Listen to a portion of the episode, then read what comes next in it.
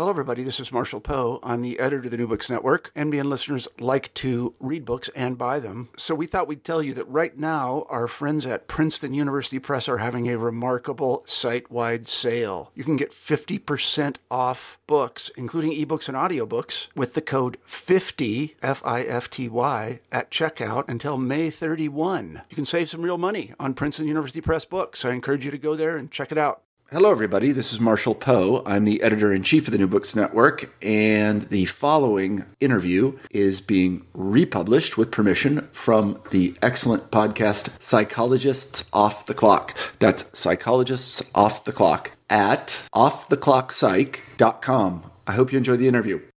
And it came down to this that love is the thing that matters.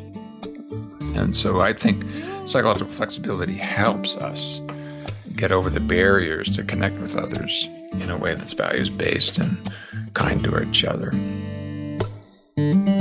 That's Dr. Steven Hayes, and this is Psychologist Off the Clock. Ever wonder what psychologists talk about over coffee? I'm Dr. Diana Hill, a clinical psychologist in Seaside, Santa Barbara, where I specialize in values and mindfulness based approaches to therapy. And I'm Dr. Debbie Sorensen, a clinical psychologist in Mile High, Denver, Colorado, where I specialize in rehab and health psychology and acceptance and commitment therapy.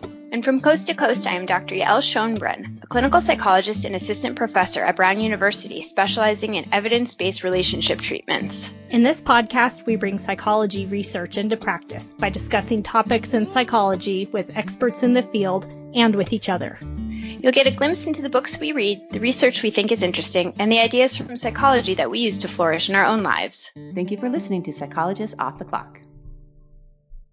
We are very excited to bring to you the interview that we have for today, and we it's which is one, part one of a two-part series. So today we have Dr. Diana Hill, our co-host, is interviewing Dr. Steven Hayes about process-based cognitive behavioral therapy. Very excited to have him on, and next week we are going to release an episode with Dr. Steven Hayes again, part two, um, along with his colleague from evolutionary science, David Sloan Wilson.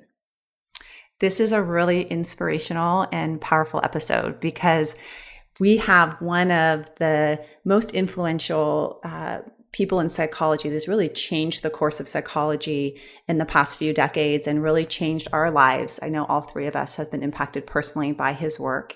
And it's really exciting because Steven Hayes talks not only about big picture things like the future of psychology and where it's going to go and how he's going to, he hopes to shake things up quite a bit, but also how he applies these principles in his own life as a parent, um, as a human on this planet. Right. And I think even if you're not sort of in the know in the field of clinical psychology, the the wisdom that comes from this man is is just eye opening. And um, amazingly, we caught him on the day of his 70th birthday. So while his wisdom is usually quite powerful, it was really just oozing out the, it'll ooze into your earbuds um, because he's really, you know, I think at a very interesting point in his career where he's just had this very long, enormously productive career. Um, and he's still making huge contributions, but he's also, I think, reflecting on where he's been and also where he'd like the field to go.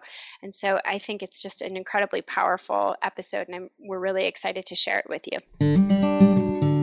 Steven C. Hayes is Nevada Foundation Professor in the Behavior Analysis Program at the Department of Psychology at the University of Nevada.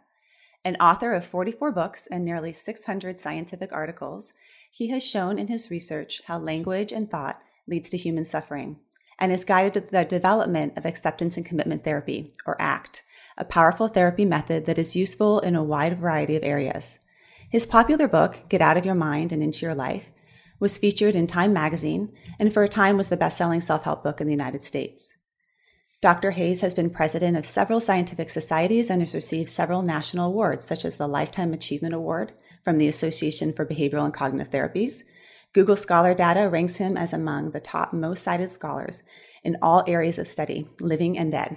And today we're going to discuss a groundbreaking textbook that Steven Hayes co edited with Stefan Hofmann called Process Based CBT The Science and Core Clinical Competencies of Cognitive Behavioral Therapy. Welcome, Dr. Hayes. Well, I'm glad to be here with you. Looking forward to our conversation. Great. And I thought maybe we could begin just talking about ACT in general. Uh, our audience yeah. is both professionals, uh, but also the general public. So they may need some orientation. And you're really known as the founder of ACT or Acceptance and Commitment Therapy. ACT is really a zeitgeist right now. People want it and they eat it up when I work with people in practice. And maybe you could talk a little bit about ACT and maybe what makes it so powerful. Yeah. I actually, uh, just to start off uh, in the sideways, usually don't allow people to call me a founder, even though I did sort of start it just because so many hands have been involved for so many years and it seems churlish to or to be grabbing at it. So I say I'm a you know, co developer, a co founder, but there's a large community that's uh, developed these ideas over 35 years. And what uh, ACT is, is a combination of acceptance and mindfulness processes and commitment and behavior change processes that produce or at least intend to produce psychological flexibility. And what it does is it brings together into a, a, kind of single set some of the most powerful processes of change that we know. And by focusing on processes instead of just protocols or methods or techniques, it kind of frees us up, both as practitioners, but also when you're using it, to be able to apply it to what fits in the moment. And what your particular goals are, and frankly, also what your strengths and weaknesses are. Because we've learned that the six uh, key flexibility processes that are targeted fit together to form a, a, whole set. Part of that's due to evolution science, which may go beyond this conversation, but I'll do I'll do a shout out for that because I know we're going to do a podcast a little later on with one of your co-hosts and uh, my colleague David Sloan Wilson on that. But maybe maybe I could walk through what those six flexibility processes are That'd be great. And then uh, people would understand uh, why ACT was such a powerful combination, and also a bit about why it produced a lot of uh, upheaval when it first became popular uh, after uh, introduction of it in book form 15 16 years after it was actually developed because we did a lot of work uh, out of sight and out of view careful work public, publications and you know, assessment devices and uh, components and, and, so forth. And then, uh, uh, you know, since then, as, as you say, it really has been widely embraced, and there's hundreds of thousands of, of people who have um, uh, received uh, ACT as a therapy, and millions of people who've um, purchased ACT books and so forth. So what ACT does, what I say, it combines acceptance and mindfulness processes and commitment behavior change processes people may know the, the, way of thinking about mindfulness as a as paying attention in a particular way, non-judgmentally to the present moment, kind of an open way, and those processes plus an additional one we focus on are really what we mean by those acceptance and mindfulness processes. It's that combination of looking at your thoughts with a sense of dispassionate curiosity, but a little bit of space so that your thoughts aren't structuring your view of the world, but doing it out of sight and out of view, which is what happens most commonly. Uh, opening up to your own sensations, memories, emotions, uh, and receiving the gift that's inside them, even when they're painful, they are, uh, are part of your history, and something in your history is projecting into this moment. That's a very useful thing to know, and it's very costly to not know that and then being able to attend to the present moment flexibly, fluidly, and voluntarily, broadening and narrowing your attention, shifting or holding your attention to fit what you're trying to accomplish, but doing it from this point of view of uh, the uh, kind of the observer, this transcendent sense of self of the the person who showed up somewhere around age three when you learned that I here now are aware and that others have uh, that same sense of awareness, but from a different perspective or point of view. So it's a combination of perspective taking skills coming together to produce a sense of um, awareness, not awareness necessarily of anything, that's the attentional part, but simply the capacity to be aware. Those are the four acceptance and mindfulness processes. And what they do, the first two, and then I'll get to the, the commitment process in a second here, but the first two, what they do is they open you up to access in a more um, a more um, flexible way your own thoughts, feelings, memories, and bodily sensations, and then to fit it to the current situation inside and out, and to do it consciously. And those four processes of uh, cognitive defusion, acceptance, a flexible attention to the now, and this transcendent self, sense of self do that. But then all of that would sort of be a dead end, not a dead end, but it would not really be about anything uh, uh, unless it was connected to the uh, last two, which are what are the qualities of being and doing that you want to put in your life? Another way to say it is, what do you care about? Another way to say it is, what are your values? Of not just your goals, we're, we're used to that. Our problem solving mind gives us lots of goals. But I mean the deep yearnings that we have for how we want to live our lives and, and, and what we want that to manifest. And then finally, organizing your behavior in a way that your habits become larger and larger integrated patterns organized around your values, which we call committed action. And what that does is gives you the motivation, but also the means to connect into all the vast amount of knowledge that we know about how to create behavior change. Uh, it's not like we've, uh, you know, ACT is uh, uh, coming into this field without support from all the other things that we know in all of these areas. So Psychological flexibility is uh, being able to uh, bring your whole self into the situation and to you know notice your thoughts and feelings that are occurring but then orient your attention towards what you want to accomplish in the situation and persisting or changing in behavior in the service of your chosen values. Turns out that set of processes uh, which I said links to evolution because they're increasing variability, establishing selection criteria, working on how to retain that, which in the area of psychology is practice and pattern, and then fitting it to situation. And that's exactly how evolution works variation, selection, and retention in context. That set, those six, predict more things longitudinally more things over longer periods of time uh, than any other thing that I know of in psychology, and they can be moved. It's not like, you know, people have this personality get that or other personality get this. It's it's something that you can focus on and change. You can learn and and uh, how to to interact with the world in that way. And so um, I think it's fits what we need in the, in the modern world, but it also just uh, hangs together as a scientifically uh, valid model of behavior change. Sorry for the long answer. I won't answer so long each time, but you asked a big question. Right. It's a big question, big answer. And as you mentioned, ACT was really built on the back of CBT and the principles of CBT. But the, at the time that it was developed and when I was learning it in graduate school, it felt very much like a departure from CBT. Oh and it felt like, okay, I can't really fully tell my CBT professor that I'm learning this new thing and that when he's talking about challenging thoughts, that I'm doing something different with thoughts. And your book, however, is really a bridge back between ACT and CBT. And it feels like it's a snapshot of a moment in time when you've created something that everyone can get behind. Do you see this as an important moment in the history of ACT? Well, and is, you know, how is that? Know, one of the things that's happening, and you, we're going to talk about process-based therapy, is is ACT was a little bit ahead of its time, mm-hmm. uh, and it wasn't just ACT. I mean, DBT had some of that same disorienting quality.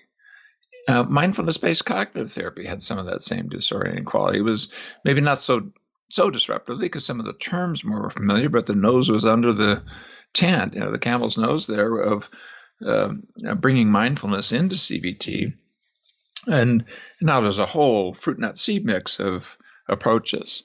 But uh, ACT emerged out of behavior analysis and behavior therapy, but with sensitivity to what had happened in the arc of the behavioral and cognitive therapies. So it was always part of the CBT family, but it was not traditional CBT, and especially not in the idea that really the core of, cha- of, of clinical change happens from changing the form or frequency or situational sensitivity of, of thoughts. So, you know, I don't want to turn CBT into a cartoon, but the the second wave, so-called of CBT, really emphasized too much. I think detecting, challenging, disputing, and changing your thoughts. And while that's not, there are ways of doing that that are actually helpful. when you do meta analyses, you see, you know, that's not the powerful part of those protocols. And the other part is you're very close to the edge of a cliff. And I don't know how many times I've seen people who've been through a course of CBT who will say to me things like, well, you know, I tried to get rid of that thought. I really hard to, but it just kept coming back.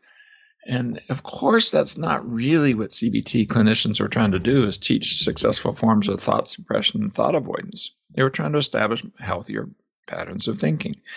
But it turns out healthy patterns of thinking aren't defined simply by thinking good thoughts or rational thoughts or or logical thoughts or any of those things. They're defined by your ability to orient your behavior towards thoughts that are useful to you. And that was not the focus, or at least that was not uh, what came through. And when you put psychological flexibility in there, some of the traditional CBT methods now can be seen in a different light all of them still that are empirically validated and powerful still have a place. And so really it's kind of a it was an part of a process of changing CBT itself.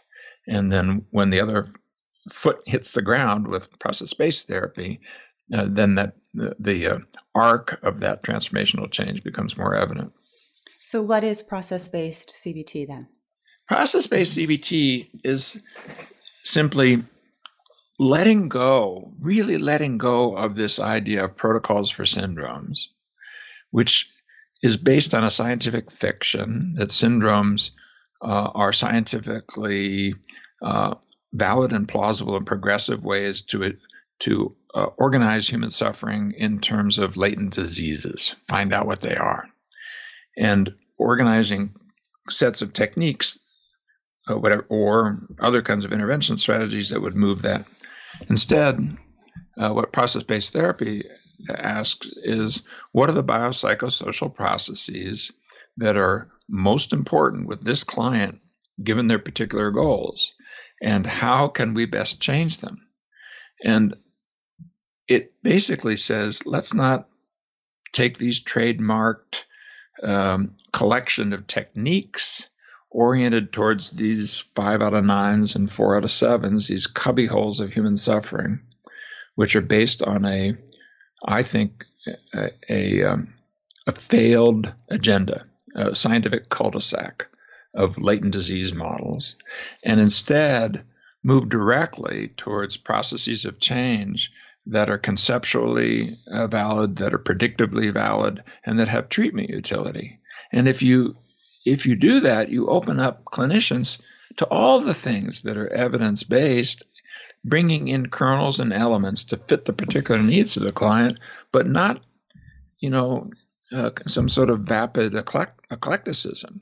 Instead, by using models that organize these broadly applicable processes of change, such as the psychological flexibility model that I just described, you're able then to draw whatever uh, can move those processes into your practice and help liberate human beings without this problem of name brand and uh, categories and labels and certificates and anointings and all of these silly tithing to founders and the, the endless uh, grasping at immortality coming out of the scientific labs as if 50 years from now anyone's going to give a darn about what it is that we're doing in these trademarked therapies. And what we need to be doing is putting processes that liberate human lives into human lives. And I'm confident, actually, that the model underneath ACT and maybe ACT itself will survive that transi- transition. But if it doesn't, good riddance. Good riddance. And because we'll have made progress in alleviating human suffering if we do a better job of changing the processes that create human suffering. So instead of a bookshelf, so if you look at my bookshelf in my office, you'll see exposure for OCD, exposure for body dysmorphic disorder, exposure for social phobia, exposure, you know, and on and on and on, on and, on. and on. And on. What would that book read?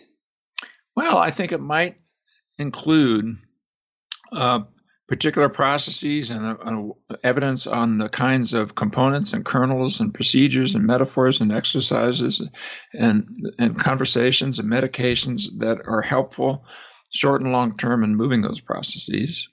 And it would include models that simplify uh, these broadly applicable processes of change.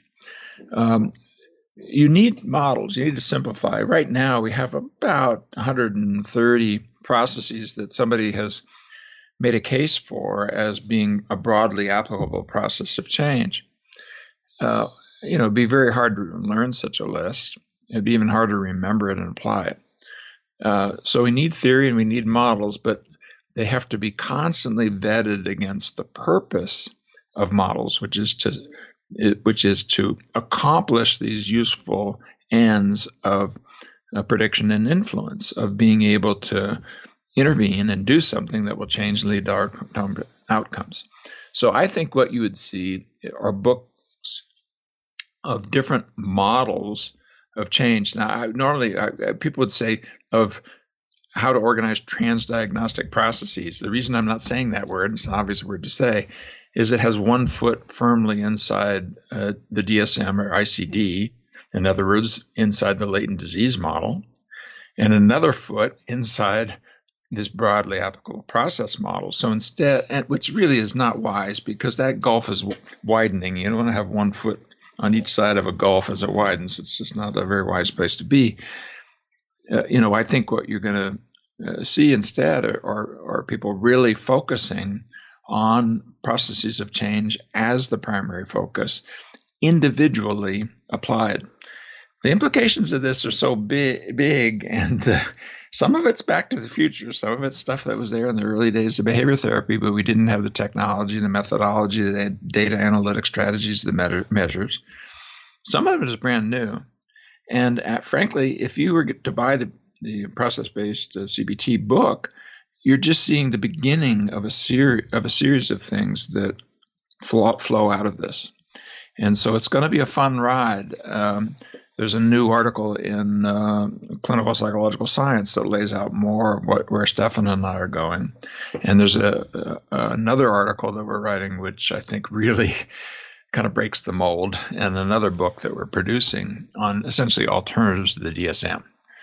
And so I think we're headed towards a day where the individual is now the focus, functional analysis is the focus, process is the focus, and I think your bookshelf will have plenty enough new and interesting books there without shoving people into cubby holes and thumping them over the head with big, thick protocols where the you know the the book that describes how to get adherence and competence is thicker than the book describing how to change people's lives and by the way you have to pay $500 for step one of a four step process where and then you'll get the anointing and the tattoo eh, you know this is just not where we should be, especially the evidence based therapies. Enough is enough. Let's cut to the chase where really makes a difference for people. Get out of our own way with all of this self aggrandizing narcissism and clutching at immortality and empower people. Let's do that. Something that is uh, brilliant about ACT and you're alluding to is this reticulated model that it changes over time based based on research. And I think something I've always been curious about with you mm. is how can you love something so much but hold it so lightly? And I think about that as sort of as it alludes to parenting too, because you clearly love this work and act, but you yeah. hold it so lightly and allow other people to tinker with it. Absolutely. And and you know, well, I think there's a couple things that really help with that.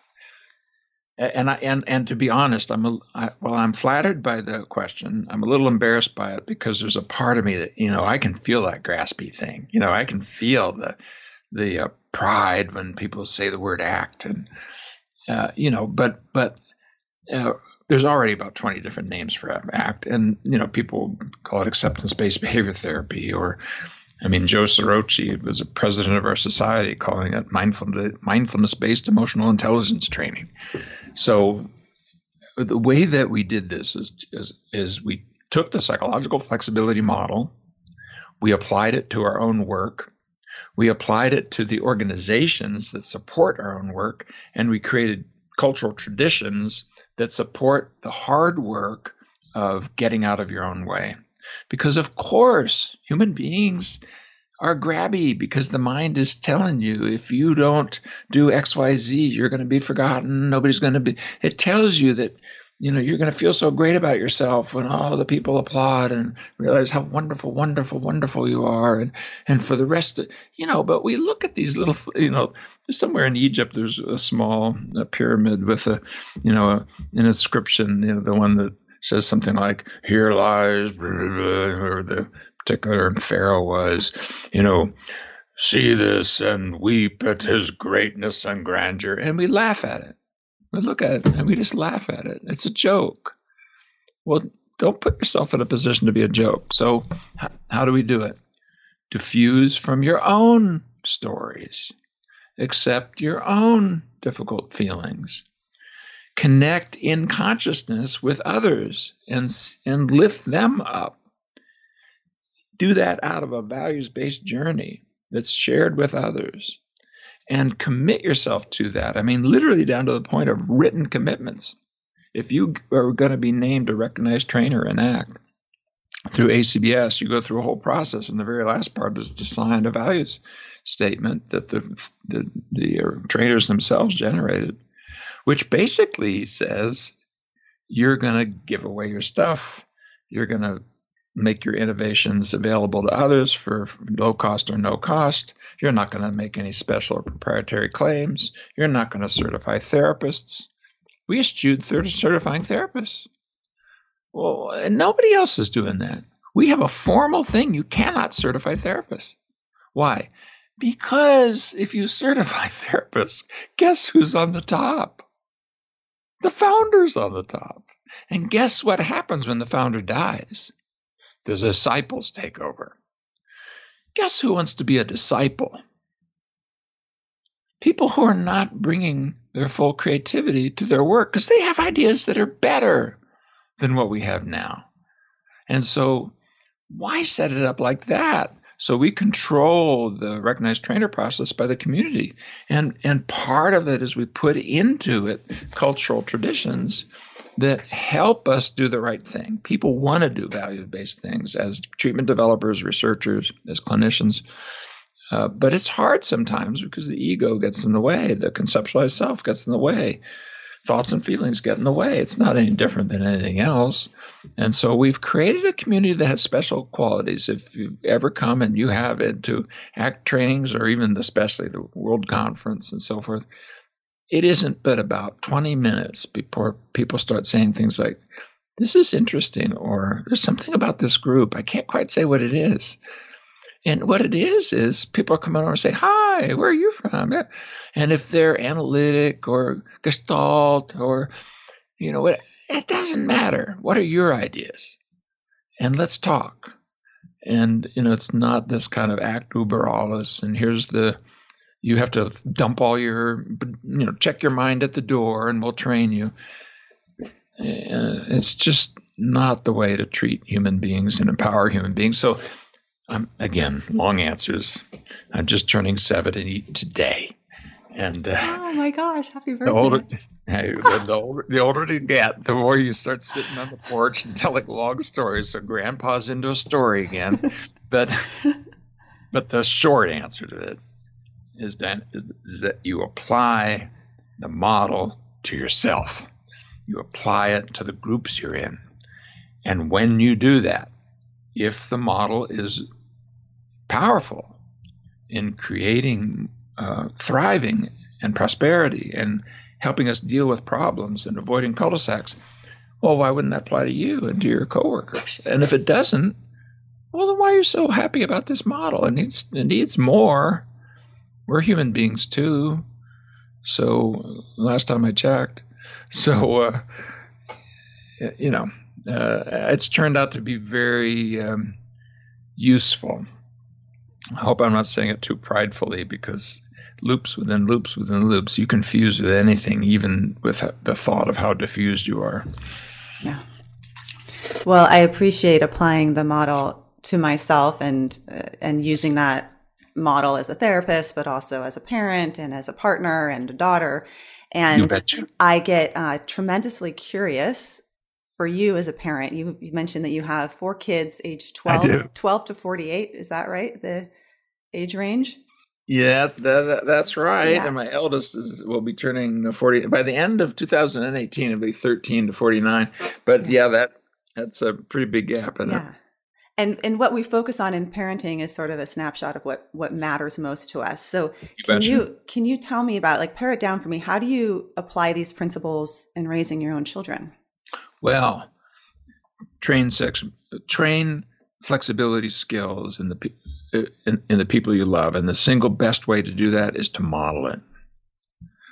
You do parenting out of this perspective taking place of seeing the consciousness that you're fostering in those moments, and taking the time to hear about the emotional life of your children and the thoughts that they're having over time in an age appropriate way and teaching them gradually the ability to focus on what's important according to themselves, not just according to you. It's not just following the rules. Their values, yes, of course, are being socialized by you and by the culture. But the thing that they're taking away is not just what you say, it's what you do. It's where you come from. They can sense what you view as important by the time that you spend or the questions that you ask, and then helping uh, children over time be able to organize their behavior on what they care about. And so, if you look at the data on parenting with an eye from psychological flexibility, uh, several things that are classic, you know, kind of emerge. You know these kinds of things like for example you need to monitor your children. You know, the d- discipline needs to be graded and reasonable. Has to be consistent. You've got to uh, engage your children and uh, with um, a, a kind of a, a process of learning what they're feeling and what that means and, and what they really care about and we now have measures of parents psychological flexibility in that role and what we've what have we found? We've found that the authoritative parents, parenting style that is widely talked about in the parenting literature correlates quite significantly with parental psychological flexibility. We know that parental psychological flexibility can be changed, it can be increased, and when it does, people do a better job of actually engaging in the parental skills that they learn about in those self help books or those organized programs. And the psychological flexibility of your children are predicted by your psychological flexibility. If you get more flexible, they get more flexible. If you get inflexible, they get inflexible. To the degree that you there's good data now on things like this. A tra- potentially traumatizing event happens in you know a horrible storm, a school shooting, something really difficult, somebody dies. Uh, what predicts the outcomes for the children. It's the psychological flexibility of the parents. So, you know, we are setting up our kids for failure or success. And if you really care about this, then the, the, the process should be start with yourself. No faking in this one. If they see you run when it's hard, if they see you run from your own emotions, if they see you constantly buying into your thoughts, if you model that, they will do that to their harm.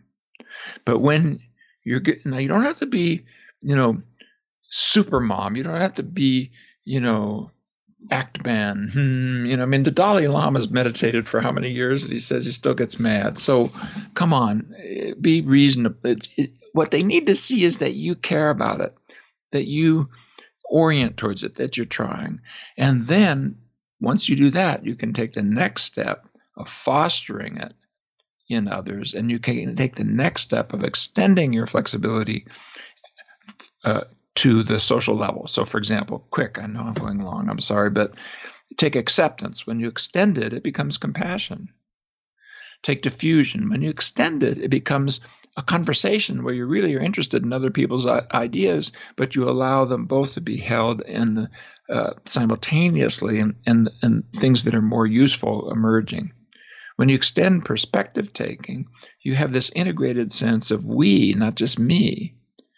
You know, when you extend values, you have agreements uh, uh, and uh, and social commitments, and understandings between people that lead to cooperation. And when you set up behaviors around that, you've created a, a, little mini culture inside your own family or your clinic or your school or your church group uh, or your town or whatever unit there is. And so um, uh, I think it's a it's not like a set a rule book.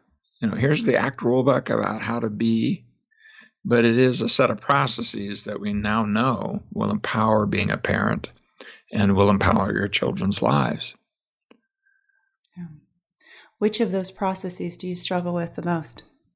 Oh golly, I think it's uh, you know, uh, frankly, uh, you know, you can, uh, I can feel a little guilty when I notice it. It's just simply uh, attention. I mean, my attentional flexibility uh, is pre- pretty good under some circumstances, but not others. And you know, I'm a bit of a workaholic. A lot of my work is organized around things that where I'm trying to do something that is useful to people around the world. And at my worst, I can become so focused on that that um, I forget to broaden my attention with enough regularity that I don't miss uh, the moments where my, my kids really need me.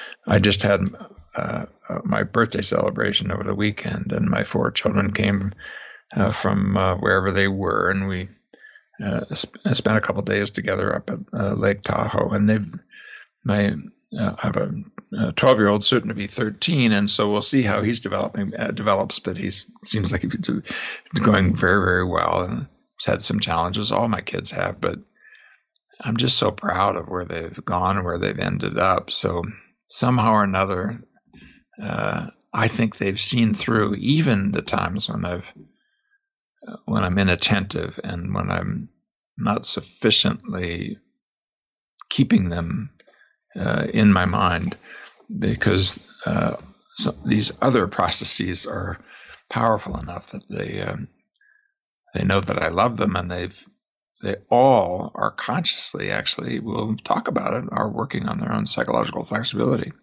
Not so much in that terms. I haven't you know done therapy with my kids or anything like that. I'm just saying we talk about what we care about. We talk about what gets in our way. And we talk about how hard it is to be human, and uh, you know we show compassion towards each other. So uh, I think it's a it a pretty good word for that. Uh, you put those pieces together, it's creating a loving space inside the family, and um, I think that that bottom line is what makes the difference. I mean, I have a little thing as you probably know if I email you, I have a little line there saying, Love isn't everything, it's the only thing. And um, I did a, a 70th birthday um, speech to my kids. And that's basically what I did. I, I just walked them through what I think is really important. And, you know, when you get this kind of age, you don't know how many times you'll have to, to give speeches to your kids. And it came down to this that love is the thing that matters. And so I think psychological flexibility helps us get over the barriers to connect with others in a way that's values based and kind to each other. Hmm. Thank you for sharing that. One of your daughters is actually a, a feminist, and oh, yeah. when I was, you know, thinking about this episode we're three women aware that we're three women psychologists and here we are going to steve hayes our guru and in this sort of this model of the field of psychology is statistically made up of more women um, than men but most of the leadership positions are held by men oh, and boy. and i'm just curious about what you want to say to women in psychology and, and also minorities you know women of color uh, other minorities about how we can empower ourselves you know, I'm. I think ACT and psychological flexibility has a piece in there that's of importance, and we've done the homework. We know some of what leads to stigma and prejudice and so forth. We know a bit about how to empower uh, people who have been on the receiving end of stigmatizing messages. Um, that we're in an a process worldwide of digging down to privilege. And privilege is uh, toxic in part because it can't be seen by the people who are privileged. And so, in the case of gender, you know, the men are privileged and they don't see it. And, you know, I fortunately have a, a person who loves me and, um, you know, despite my own uh, limitations, uh, who'll stay with me when I'm um, mansplaining or uh, not or operating out of assumptions that are not really ones that I would want to adopt. They're just ones I've been socialized into.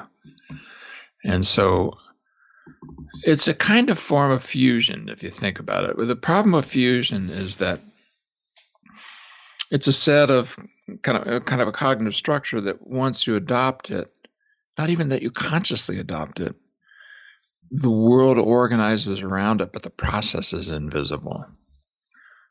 So if if you, if you assume that you got the answer and you assume that you're the one who should explain, etc., you constantly talk too much.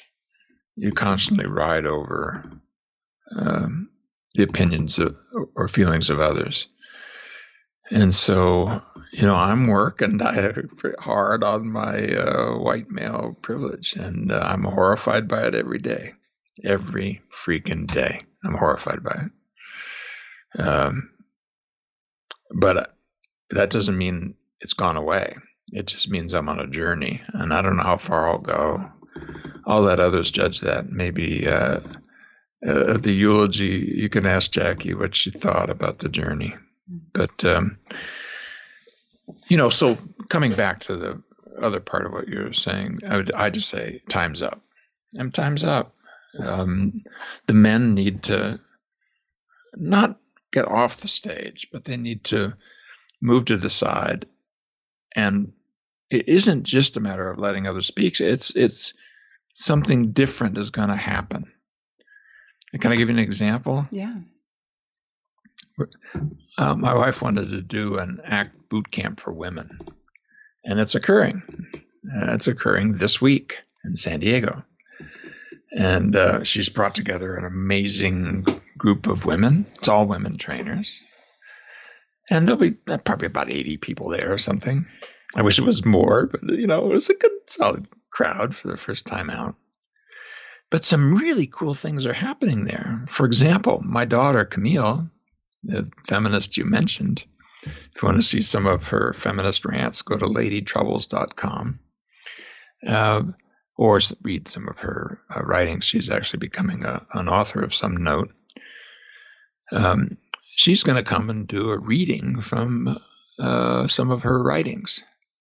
Uh, some of it's during the breaks, some of it's, I think, during the particular time there's a, a person who's going to be uh, uh, you know there's going to be some uh, musical performances. There's going to be you know times for people to gather and share. There's you know it's not run the way men would run it. Good. Good. You know it's much more it's it has a feeling if you were to say it i would say it's kind of more participatory it's less hierarchical it's it takes time. You know, there's going to be a yoga session at the beginning of the day. It, it's holistic. It, perhaps you'd say it's more emotional. Wouldn't the world be better if more things were like that, including for the men? And if I could do a little bit, you know, don't I think it's important for us not just to like blame and shame men because it doesn't produce any more flexibility on their part. And then the same thing with white people around issues of color or straight folks about issues. Uh, it just, yes, there's a problem, but blame and shame is not the solution. Uh, calling it for what it is, fine, but we are all in it. So, for example, this horrible data, which I mentioned many times, you take the same baby, dress the baby pink or blue, put them in a room, and uh, uh, allow a women to care for the baby for 20 or 30 minutes, measure their uh, political views and their uh, degree of commitment to, ver- to diversity, and then look to see how they treat the pink baby when it cries and the blue baby when it cries. Same baby. Pink baby's picked up, blue baby's not picked up. Pink baby is comforted, blue baby's not comforted. Pink baby isn't allowed to crawl away very far. Blue baby can crawl to the other side of the room. And on and, and by the way, how much does it correlate with the uh, political views and the kind of the diversity commitments of the people? And this is an older study. Maybe we've changed some. Uh, the answer is approximately zero. Why? Because it flies under the radar screen. So we're all part of a journey. We're, we're, this is a human journey. It's not just a male or white or black, black or brown or uh, you know or uh, trans or it, it's all of us together. And that doesn't mean, oh, I'm gender blind or oh, I'm colorblind. Other people who say that are people with privilege because you haven't seen the dark side of that. Um, you know, my daughter Camille is African American. I mean, she's not going to say, "Oh, color doesn't matter." Uh, women are not going to say, "Oh, gender doesn't matter," because they've been on the short end of the stick of it. So, but blame and shame, no, because it's all of us. And so that parenting role, can we get to a time where the blue babies get picked up? Would that be okay? You know, when they get comforted and the pink babies are allowed to crawl away, not irresponsibly. Could we do that? What would happen if we did that? My guess is is we'd have a world that is more connected, uh, more kind, more compassionate. My guess is also the men wouldn't be dying early inside their suppressive, narcissistic, grabby, ego-based need to be the the best and all that kind of stuff. And you want to see a distortion of it, just look at our political figures. I won't mention the Donald, except I just did. But, you know, just look and you'll see it. You know, this does that look healthy to you? It looks pretty darn male to me. Does not look healthy. So uh, yeah, yeah, I'm really excited that uh, time's up. Thank you. Not our time, but that. Yeah, era. thank you. You you've often you mentioned in communications that you feel like you have a megaphone to your mouth, yeah. and and I'm if someone's going to have a megaphone, I'm glad it's you. So I, I, appreciate what you said today, and also just what you continue to say in, in other communities um, as, as well. So thank you for that. And as we're sort of closing, I wanted to go back to this idea of of this bridge you're creating uh, around ACT and CBT and and psychology in general. And yeah. I guess I get curious now that you've created the bridge, um, where is it going to take us? And and when you're gone, like where do you hope that we're all headed?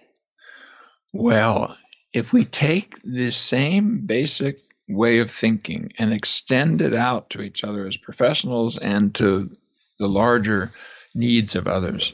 You know, I see a day where there's the divisions between the behaviorists and the cognitivists, and between the cognitive behavioral people and the analytic people, and those people and the existential people, and those people and the humanistic people, and those people and the systems people, and those people and the prevention people, and on and on and on. Enough, enough, make it stop. I see a day when the people who are interested in inter- intervention are able to look at processes that are transformational in human lives and do a kind of functional analysis person by person. I don't mean just a waving of the hand. I don't mean classic old style functional analysis, just directing tendencies. I mean that assessment will be something like, you know, uh, experience sampling where, you know, several times during the day. There's a few questions that are being asked. When you come in after a couple of weeks of it, I know exactly what's moving you around. I've seen it happen to you. I have a way of analyzing that, even not just a you know, conceptual way, but empirical way to that, using complex networks and dynamical systems and things that are now available to us that weren't available 30 and 40 years ago. And behavior therapy was trying to do this with just reinforcement principles. And that we can let all these different processes play and by the way, the biologists too. By the way, genetics and epigenetics and uh, brain science. And so, what we're seeing happen right now, the behavior analysts who kind of were right in there with the behavior therapists. So you had the kind of uh, classical uh, uh kind of SR types, and then the more functional operant types in the earliest days created behavior therapy and evidence based therapy. But then they split. So the behavior analysts now are discovering ACT and RFT, they're, and they're, they're also linking it up to evolution science. I'll get there in a second. The third wave and second wave folks split. The miracle of Stefan Hofmann, who was like an arch enemy, you know, who was writing books like ACT is just uh, old wine and new bottles and all that kind of stuff you know, well, we invited him to come to a Worldcon uh, 10 years ago in Chicago, a world conference. And he laughed at our jokes and he saw the community. He didn't flip immediately. He didn't say, oh, now I'm an act person. No, he started reading some of the philosophical work and realizing, man, these guys have different assumptions. That's interesting. He started looking at the process stuff. He and I started, in our arguments, started realizing we had a common commitment to process and to function. And you know, when you reach out and you listen, when you connect with others, you know, your enemy might be your friend. And so what's going to happen, I think, is the first and second and third waves are going to come together, behavior analysis coming in. And then all of that I would like to see moved under a functional contextual view of biology, not a mechanistic push, pull, click, click. My, the genes made me do it. The brain circuit made me do it. No, not like that. One that is organized across time and is sensitive to culture and situation and these differences we were just talking about. Well, who are the functional contextual biologists? It's a wing of the evolutionists. And turns out some of them know that they really need the the development within the lifetime of the individual, not just because it's would be nice, but because it's changing the up and down, it's up and down regulating genes. Well, our conversation right now might be in every cell in your body several months from now by the particular genes that are up and down regulated by what we said in our conversation during this hour. And some of that can even be transmitted across generations. And some of that is involved in genetic accommodation over several generations. And that's just not fantasy and fruit, fruit fly models and things like that. You can show how some of these epigenetic regulations of genes and gene expression. So, given that, the biologists realized, holy beans, you know, environment and behavior is the way that uh, life turns uh, uh, uh turns experience into biology. Uh, environment behavior is is the driver. So, uh, uh, if you want to understand speciation, if you want to understand individual differences, you understand that you have to understand the psychological level, even though that's not going to be passed on other than things like cultural practices quickly, but it's passed on. So I think the future that we're headed towards is one in which behavioral science are identifying the processes, but they're nesting them inside a, an evolutionary understanding. Uh, could I give it? Do we have enough time for me to give you an example of a study I'm doing? That's sure. That, yeah. Okay. Well, Stefan and I, along with um, Joe Ciarrochi, who I mentioned earlier, our labs have are going through a process right now uh, of identifying every single process that has functioned as a mediator in a randomized controlled trial of a psychological intervention and where the mediation was successful. We're reviewing 54,124 studies. We have a team of about 28 people to do it. What we'll end up with is probably around 800 or 900 studies that actually have to be read and detailed and coded. So the 54,000 is one of those big search, lit search where anybody who has any uh, you know, ever used the word mediation and so forth. Well, I did a quick and dirty version of this, uh, and I organized it in a way that Stefan and I are now organizing our process based therapy workshops. We have one coming up in Boston, by the way, if people want to check it out. And what we're doing is we, we call it the model of models. We're basically saying here are the dimensions that we know are important to human beings, just based on the evidence. There are cognitive processes in that data set, there are emotional ones. Are affective ones. There are issues of self. There are issues of attention. There are issues of values or motivation. There are issues of uh, behavior. And then they're nested within biological issues in a smaller way and cultural and social issues in a larger way. And each one of those, we're now plugging the existing evidence into was this a matter of increasing variation? Was this a matter of uh, fitting it to context? Was this a matter of increasing selection? Was this a matter of doing things that would retain what's learned? In other words, we're looking at our own science evolutionarily. And so far, this thing is just falling into mm. the matrix very easily. And so here's a way to say it we've been doing applied evolution science and we have not known it. Mm. And it's hidden in plain sight inside our data. And by the time we get there, do we need to quarrel about who's a behaviorist? Do we need to quarrel about who's a cognitivist or an existentialist or an analytic person? Just give us your measures, give us your terms, show us the data, we'll plug it in, and let it play. Let all ideas play.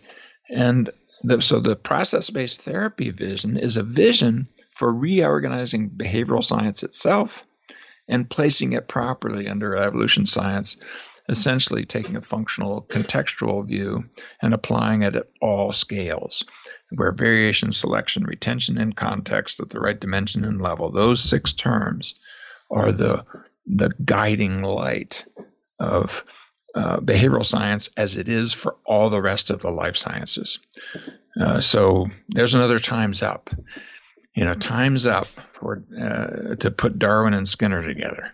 Mm. Uh, Skinner actually wanted to be put together, but he was thrown overboard for reasons that evolution science now has changed so much that it's ready for this conversation. And so, David and I just have a new book out that we're going to talk about later on this podcast of uh, evolution and contextual behavioral science.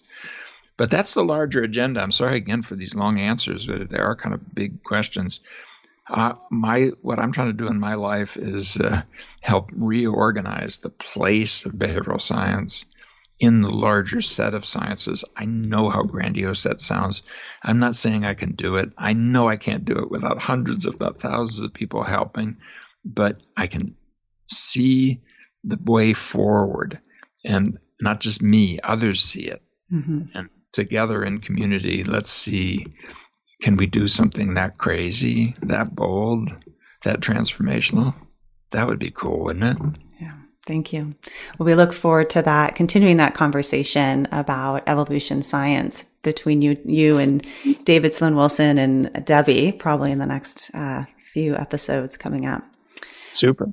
Well, thank you, Dr. Hayes. It's been an honor and a delight. And um, just really wonderful for you to share your thoughts with us today. I really appreciate you taking the time on your birthday. Happy birthday yeah. to, to speak well, yeah, with I us. I celebrated it, but yeah. thank Diana. Yeah. This was really a fun conversation, even if it was a little, uh, a little bit of the usual blah, blah, blah from the old bald guy. We appreciate you. Thank you. Thank you. Thank you for listening to Psychologists Off the Clock. You can find us on iTunes, Facebook, and Twitter. By John Koo and Susie Stevens and special thanks to our creative producer, Dr. Meg McKelvey.